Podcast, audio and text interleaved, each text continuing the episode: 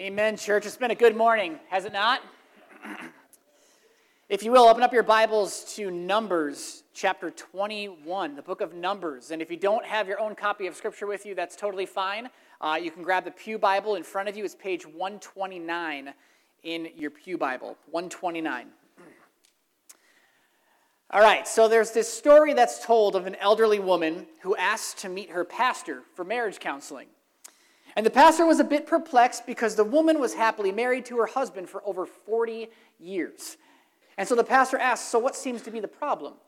And the woman replied, Well, my husband has this terrible habit of biting his nails. He's been doing it for 40 years, and I can't take it anymore. And the pastor answered, Listen, before you make any rash decisions, remember what the Bible says that if you ask for wisdom, if anyone uh, lacks wisdom, if you ask God, who gives generously without reproach. So he says, take a week, ask God for wisdom on the situation, and see how, how he responds, and then we'll meet up again next week.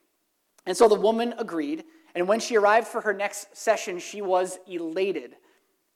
She said, Pastor, I can't believe it. I finally cured my husband of biting his nails. The pastor said, Wow, after all these 40 years. That's great. How did you do it? She said, Well, Pastor, the Lord gave me wisdom. I just hit his teeth.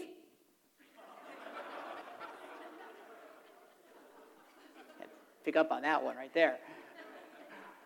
You know, church, we all have bad habits that are hard to break. For some, it might be smoking. For others, it might be drinking. For others, it might be procrastinating. Still, for others, it might be the bad habit of overeating or oversleeping. But whatever bad habit it may be, one thing is certain old habits die hard. And this was certainly true of the Israelites, who for 40 years had a bad habit of complaining. Psalm 78, verses 40 to 41 says, How often they rebelled against him in the wilderness and grieved him in the desert. They tested God again and again, and they provoked the Holy One of Israel. You see, in their journey to the promised land, God miraculously preserved, protected, and provided for the Israelites time and time again. We saw that as we've been in our study here in the life of Moses. However, whenever circumstances got tough, instead of trusting in God's continued faithfulness, the Israelites complained. They complained. They complained about water. They complained about manna. They complained about quail. They complained about waiting too long. They complained about their general conditions. If you name it, they probably complained about it. In fact, it was their bad habit of complaining and disobedience that caused literally an entire generation of Israelites to die in the desert and miss the enjoyment of the promised land. In fact, it's a great reminder to us that complaining always gets in the way of God's blessing. Well, thankfully, we serve a merciful God who will never turn his back on his children, even though we might turn our backs on him. 2 Timothy 2:13 says if we are faithless, he remains faithful, for he cannot deny himself. You see, the Lord promised to lead his people to the promised land, and despite their infidelity toward him, it was a promise that the Lord intended to keep.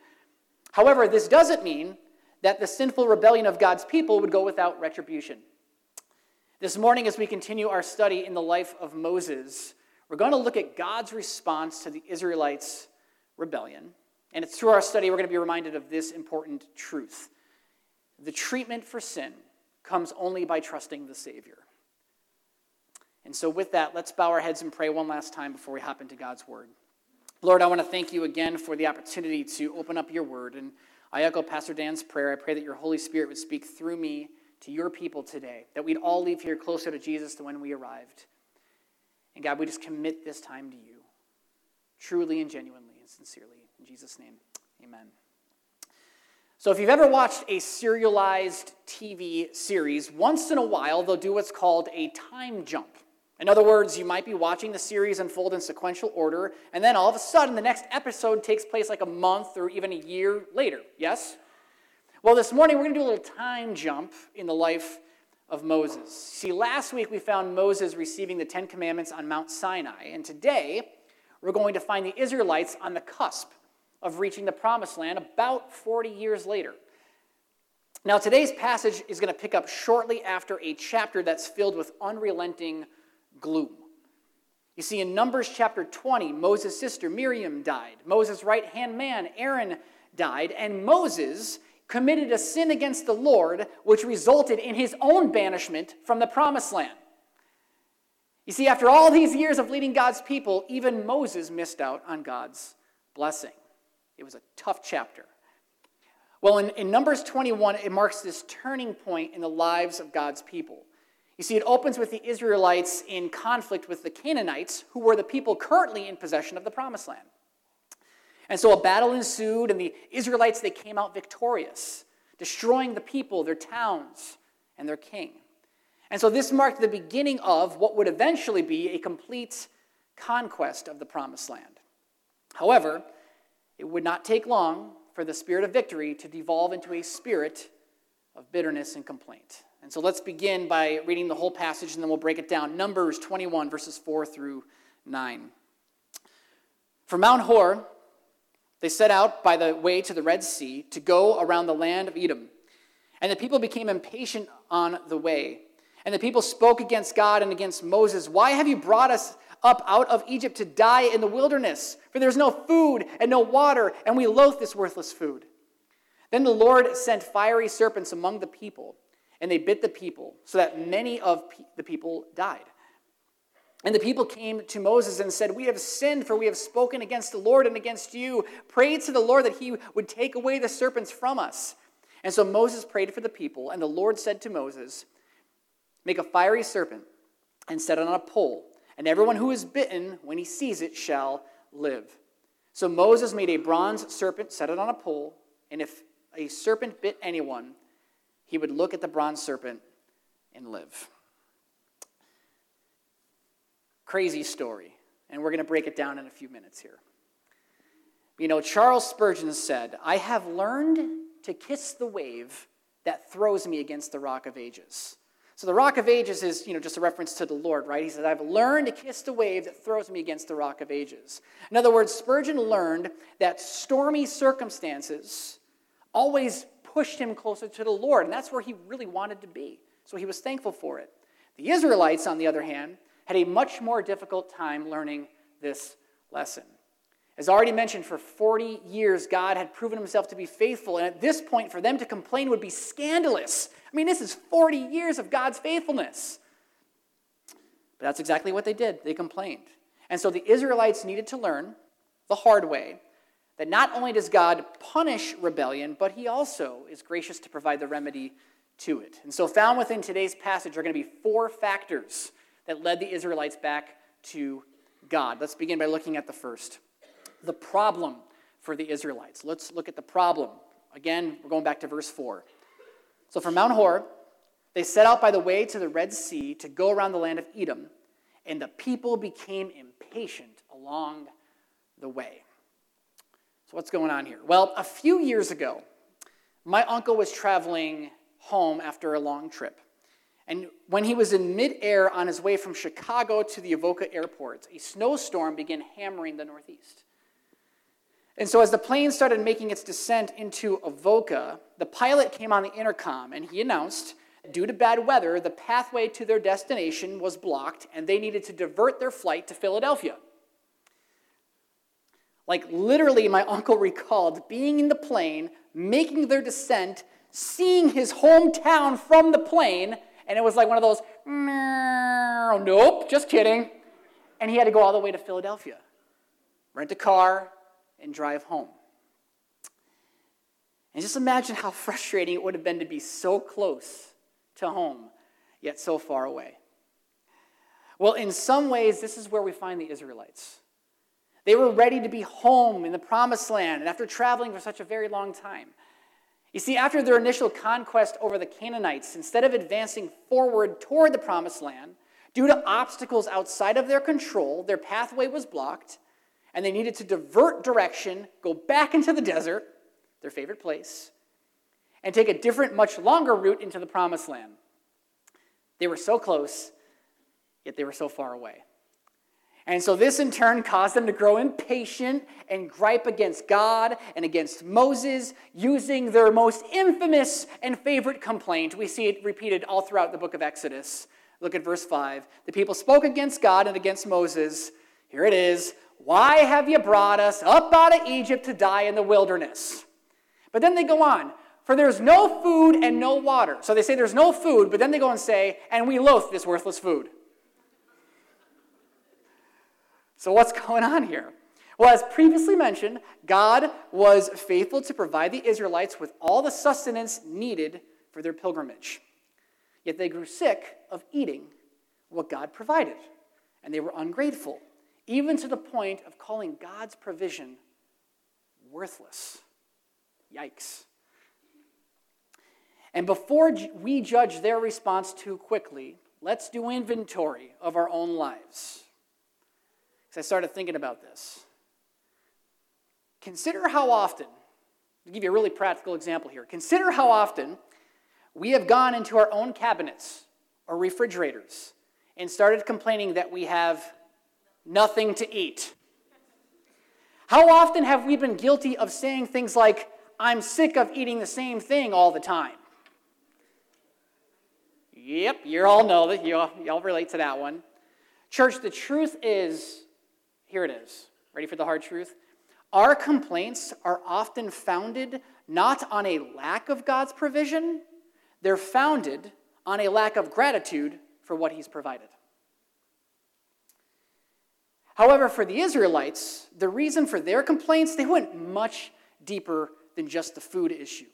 In fact, Psalm 78 sheds some light on the reasons why the Israelites developed this spirit of complaint. And so perhaps it might shed some light in your life if you struggle with complaining as well. So here's some examples from Psalm 78. Number one, they failed in obedience to God. They failed in obedience. I'm going to have all these verses on the screen. Psalm 78:10 says, "They did not keep God's covenants, but they refused to walk according to his law." You see, when my boys were growing up, we had to constantly remind them that their mouths were meant for eating food and nothing else. Well, they had to learn the hard way because disobedience led them to learn this truth. One of my sons swallowed a dime, and he came to us in panic, shaking in panic, not knowing what to do. And so I assured him that everything was going to be okay, unless, of course, two nickels came out the other end, then we'd have a problem. my other son panicked because he swallowed a Lego, and we had to induce vomiting on that one. But see, just like the Israelites, they needed to learn that disobedience is not only detrimental, but it leads to disappointment and dissatisfaction. And for the Israelites, they were dissatisfied with the Lord. Next, they failed in remembrance of God.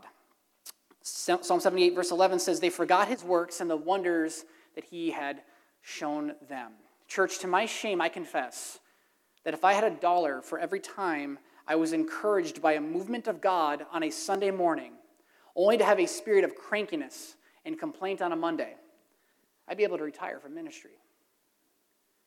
The sad reality is we often forget fairly quickly how God has moved in our lives. And as a result, it creates this sinful attitude in our hearts. You see, despite God's miraculous provision, time and time again, the Israelites forgot who God is and what He's capable of, and it caused their hearts to be hardened toward His goodness. Next, they failed in keeping their word to God. Look at verse 36. It says, But they flattered him with their mouths and they lied to him with their tongues. Church, when we proclaim with our mouths, I have decided to follow Jesus, no turning back, but then in reality we actually turn back, it doesn't take long for our hearts to grow discontent because we're, we're trying to serve two masters. It just doesn't work. Over and over, the Israelites claimed that they would follow God. However, when push came to shove, they turned away from him. As the old expression goes, talk is cheap. See, the Israelites, they used powerful words, but they didn't back them with powerful actions. And so when we fail to practice what we preach, it's only a matter of time before it influences our attitudes. Next, they failed in their faithfulness to God. Psalm 78 37 it says, Their heart was not steadfast toward him, and they were not faithful to his covenant. Last week, my wife and I uh, uprooted parts of a lilac tree from my grandmother's house and replanted them in our backyard, hoping that the roots would connect. We're told that it would likely take some time because lilacs need to be babied, but up to this point, it doesn't look too hot. The leaves are pretty withered and the buds are dead, and um, our only hope is a miracle with these lilacs. But it made me think, you know, in the same way, when the roots of our lives are disconnected from the Lord, it's only a matter of time before our souls begin to wither and dry up and waste away. And that's because that's what Jesus said, right? He said in John 15, 5, I am the vine, and you are the branches, and whoever abides in me, and I in him, he it is that bears much fruit, for apart from me, you can do nothing. Church, the Israelites developed this posture of protest because they didn't remain faithfully connected to their source of life and power. And their fruit, I should say lack thereof, or maybe the bad fruit, it speaks for itself. Now, we could look at other examples from Psalm 78. They're similar examples, but I think you get the points. Complaining is an outward response to an inward problem of a heart that is hardened toward God. Let that sink in. Complaining is an outward response to an inward problem of a heart that is hardened toward God. That's where the Israelites were. Maybe that's where you are today if you struggle with this. And coming to grips with this truth is the first step in getting past it. Philippians 2 14 and 15 reminds us, says, Do all things without grumbling or disputing. Another word for disputing is complaining, that you may be blameless and innocent, children of God without blemish in the midst of a crooked and twisted generation, among whom you shine as lights in the world. Well, instead of shining like bright lights, the Israelites were more like burnt candles. And due to their desperate condition, God was about to get their attention using some desperate measures. And this leads us to the second factor the punishment for the Israelites. The punishment. Look at verse 6. Then the Lord sent fiery serpents among the people, and they bit the people, so that many of the people of Israel died. Any Indiana Jones fans in the room? All of them were good, right? Except for the last one they made with the aliens in it. Lame. But anyway, I guess they're making a new one. Should be cool, but I hope it's cool. But one of the minor subplots in the Indiana Jones franchise is his hatred for snakes. When he was a young explorer, Indiana Jones had a traumatic encounter when he fell into a crate of snakes on a train. And ever since then, he's been triggered by them, making famous the line, Snakes, why does it have to be snakes? Well, a subplot in the ancient Jewish culture, uh, really in any culture, is a hatred for snakes. Very few people like snakes, and those that do are weirdos. That's why we go to the carnival, friends, right? You see, both the Israelites and the Egyptians had a great fear of snakes because to be bitten by a poisonous one meant a slow death with intense suffering.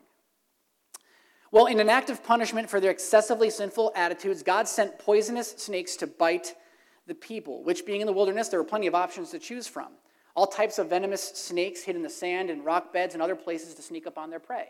And so, whether it was a special snake that God sent for this moment, like a, like a God miraculous snake deal, or whether it was just one of the locals, what we do know for sure is these snakes packed a punch. They were fiery and it caused a burn.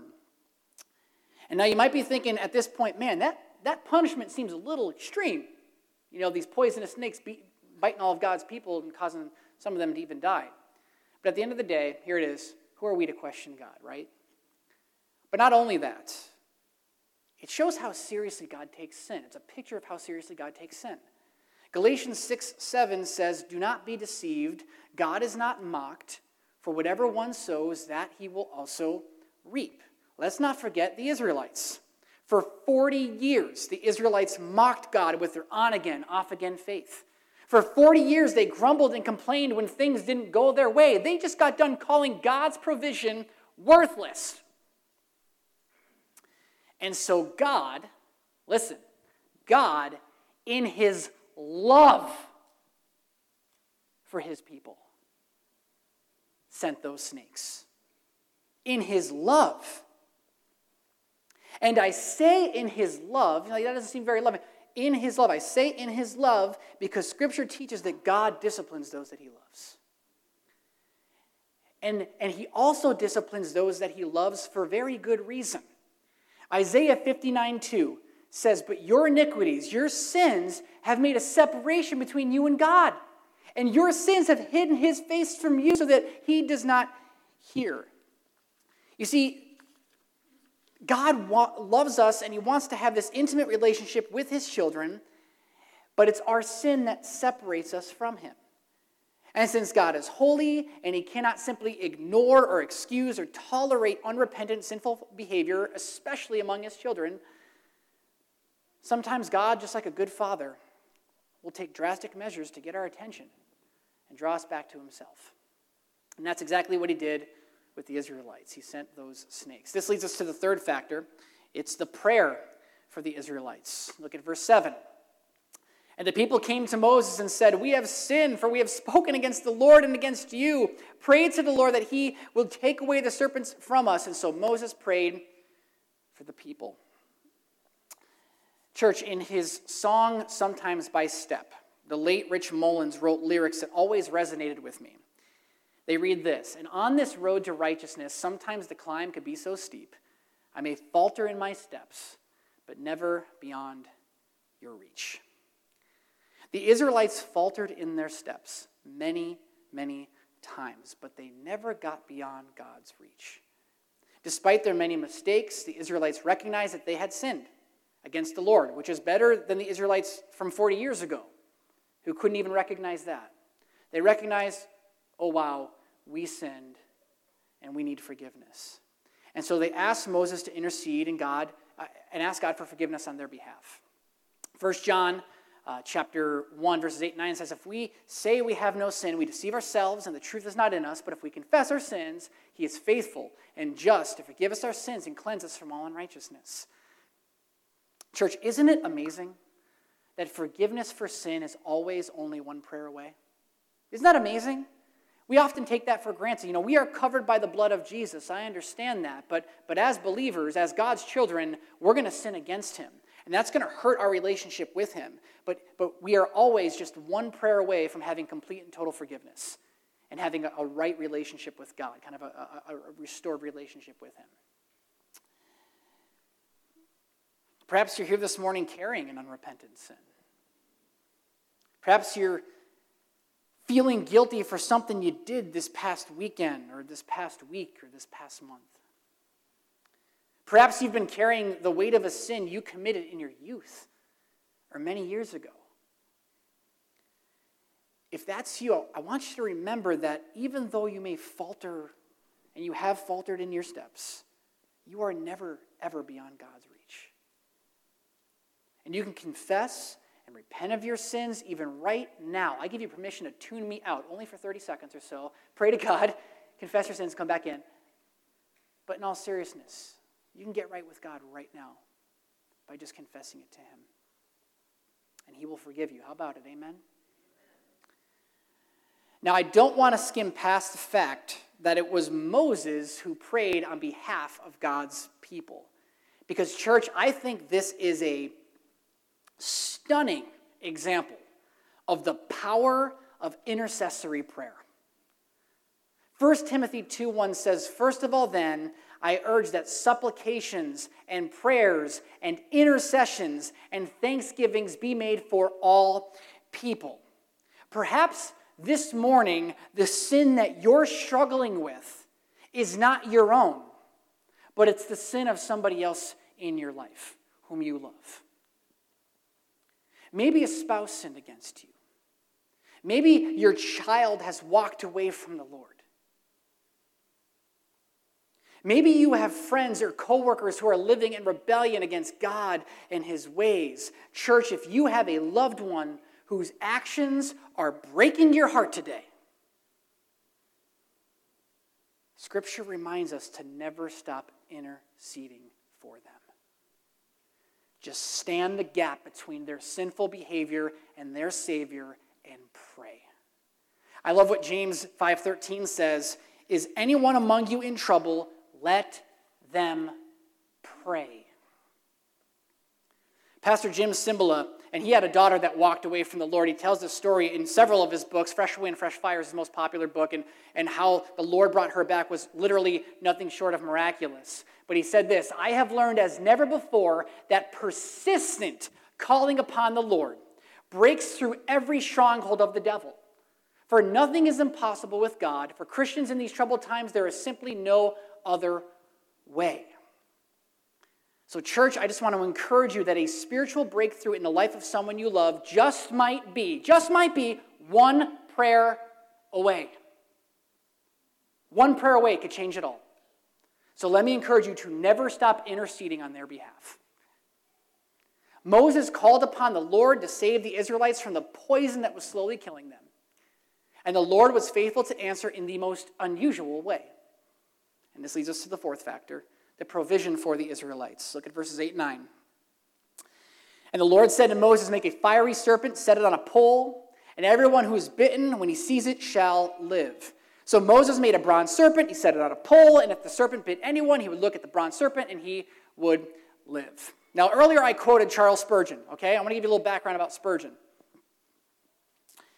He's often called the Prince of Preachers. He just had a way with words. He was saved as a young boy. You see, God had been working in his heart, and he grew increasingly restless. And so one day he went to a small, primitive Methodist church during a snowstorm. And not many people were in attendance that day on account of the bad weather, including the pastor who couldn't make it in. And so a layman was asked to fill the pulpit, and he did the best he could, even though he was uneducated and he couldn't really pronounce words properly. And so the text that he chose was Isaiah 45 22, which reads, Look unto me and, and be ye saved, all the ends of the earth, for I am God and there is none else. And so the lay preacher began to preach very simply, but he hammered his points home. He said, My dear friends, this is a very simple text indeed. It says, Look. He said, Now look and don't take a deal of pains. It ain't lifting your foot or your finger, it's just look. And he preached as long as he could, like a good pastor, preached as long as he could. And then he noticed Spurgeon sitting in the balcony to his right. And he turned to him and he fixed his eyes on the young boy and he said, Young man, you look very miserable. And you'll always be miserable. Miserable in life and miserable in death if you don't obey my text. Young man, look to Jesus Christ. Look, look, look. You have nothing to do but look and live. And Spurgeon did just that. He looked to Jesus, he got saved, and he became one of the greatest preachers and evangelists of all time. Now, at first glance, it seems daring and even a bit foolish for Moses to tell the Israelites to simply look at a bronze serpent on a pole and be healed. But that is until you recognize the potent symbolism behind this unusual method of salvation. You see, the Israelites needed to recognize that there was no human remedy for their predicament. That no matter how hard they tried, they could not save themselves. If they wanted salvation, it could only come through a radical act of faith. And so, by looking up at the bronze serpent, they, were, they weren't putting their hope in the bronze serpent, but the Israelites were acknowledging that only God can cure them of their calamity. Listen, don't miss this. The same is true with us today, church. Same exact thing true for us today. You see, just like a serpent's bite, sin is poisonous. One commentator noted, he said, it is a deadly venom within us. Not an external, basically harmless blemish that can be cured by human remedies. Unless a cure beyond our own ability is found, we are destined to perish miserably and forever. Any genuine care must come from God, and it must deal with the sin problem radically. Now, here's the deal. Why did I choose this text today? There's, there's a number of texts that, that I could have gone with, but why did I choose this text? Well, this one holds some significant importance. Why? Because Jesus talked about it. And though all scripture is, is inspired by God and capable for training and rebuke and correction and righteousness and all that whole, whole stuff, all scripture is good, but when Jesus quotes it, I mean, it's like we should pay attention. And Jesus said, in one of the most important chapters in all of the Bible, John chapter 3, he said this. And as Moses lifted up the serpent in the wilderness, so must the Son of Man be lifted up, that whoever believes in him may have eternal life. Don't miss this, because this is it. This is kind of the, this is what you need to walk away with, if nothing else. The cross is the remedy to the world's sin problem.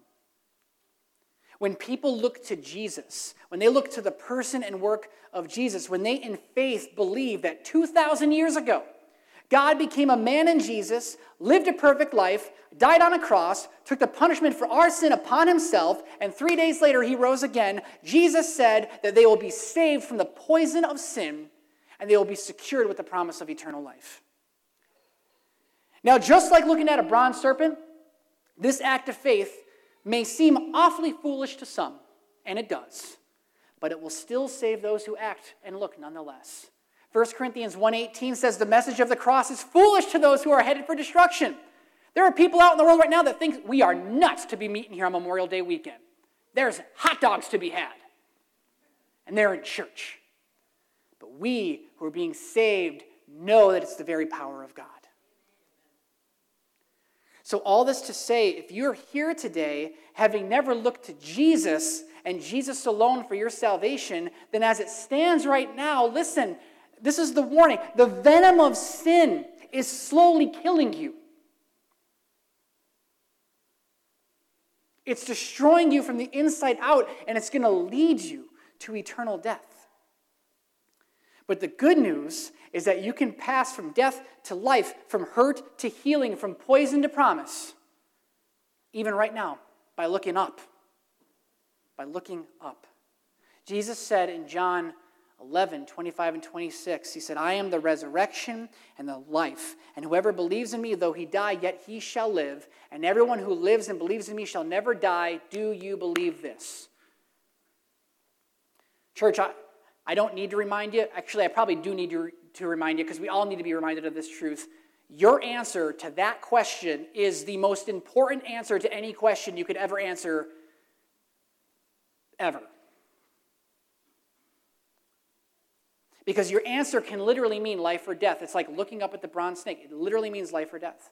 To believe in Jesus is to admit that you're a sinner. To repent, which means to change your mind about who Jesus is and about your sin and to trust in Him and Him alone for your eternal life. It's like just like the Israelites, you're like, but it seems too easy. No, listen, it's like the bronze serpent. It's kind of foolish if you think about it, but it's, it's how we get saved. It's, it's like you're in sin and you feel like I got to heap up my good deeds and work and look better in the eyes of God. And God says, no, you look to Jesus. So, so imagine that, that Israelite who's suffering the poison of, of the venom is, is just consuming him. And Moses says, Look over here, and you'll be. That's it, just look? Yeah, look. And you're saved. That is the type of faith that the Lord wants you to have in Him. No, stop looking yourself. But God, I got to clean myself up. I can't look at you yet. I got clean. No, you don't. It's faith in me. Look and live. Salvation is by grace through faith. It always has been, it always will be. It's a radical act of faith, foolish to some, saves those who are perishing.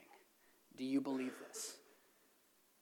And this brings us back to today's truth. The treatment for sin comes only by trusting the Savior. And so, straight up, if, if you'd like to look to Christ for salvation this morning, if you want to be secure in knowing that you are saved and that that poison of sin is covered by the blood of Jesus, if that's you, then you could do so right now, just by looking. But I want to lead you there. I'll help even lead you there. You could, you could just pray to the Lord in the quietness of your seat, something like this. Just say, God, your word says that the poison of sin has separated me from you, and I believe it. And your word teaches that apart from a Savior, I'm destined to spend eternity in hell, and I believe it.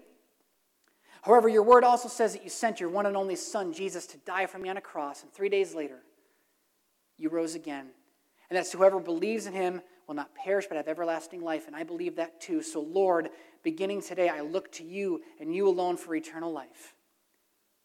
Thank you for this free gift and help me from this day forward to follow you and do your will in Jesus' name.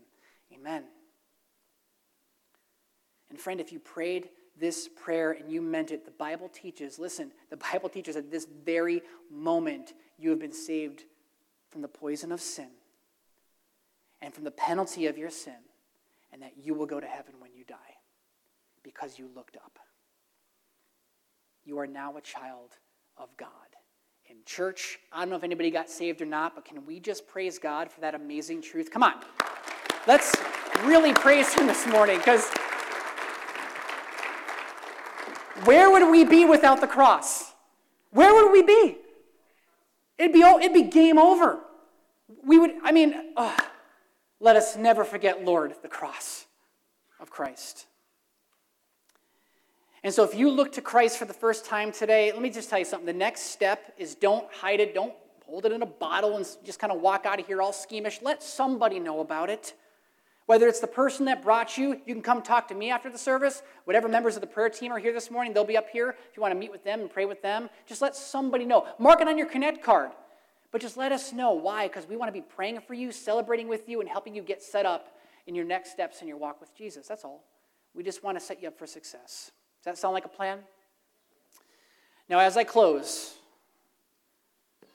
and this isn't one of those, oh, here we go. He says in conclusion, it's going to be another 20 minutes. Be 19 more minutes, all right? So relax. But as I close, I would be remiss if I didn't mention this one more important fact about the bronze serpent just kind of a little tiny, not super connected to what we talked about today, but important nonetheless. Centuries after this miraculous encounter, God's people took what was meant to be a symbol of God's work and they turned it into an idol of worship. Like the Israelites, you know, his people once again messed up. And it compelled King Hezekiah, who was a righteous king, to destroy it. 2 Kings 18:4 says, He broke in pieces the bronze serpent that Moses had made, for until those days the people of Israel made offerings to it. And I believe this is an important point to mention because it can be very easy for us to fall into the same pattern. Listen, we live in an area that values religious symbols and statues and shrines, all of which are meant to remind us of God's work. But unless we're careful, these tangible reminders of God's work can easily become superstitious idols of worship. I lived that life when I was younger. I know. Romans 1:25 says they exchanged the truth about God for a lie and they worshiped and served the creature who uh, rather than the creator who is blessed forever. And so church, my final exhortation is this and I'm done. Whenever you find yourself in need of salvation or deliverance or forgiveness of sins, let me remind you that it could only be found in the person and work of Jesus. Be sure that your prayers and your petitions and your acts of worship are directed to Him and Him alone. Amen? Praise team, come on forward. Let's pray. God, thank you for the opportunity to look at such a fascinating passage of Scripture today. And Lord, I can only hope and believe your word when it says that your word does not return void. And so, God, I pray that you, you would use your word even right now, or even in the coming days, God. It could be Tuesday, and we just get smacked with something that, that was presented from your word today. But Lord, we pray that you would use the power of your word and your Holy Spirit to convict our hearts, to draw us closer to you. And Lord, my most desperate prayer if there's anyone here that does, does not know you as their Lord and Savior, that they would place their faith in Christ today. Don't let them leave here without acknowledging and looking to you. And God, I pray if there are people, and there are, God, we all have loved ones in our lives, friends, families, coworkers, whoever, that we need to intercede for them. Lord, there are some families here that need to see a miracle in the life of someone that they love. God, may you bring them that miracle, even today, because you are able. And all God's people said,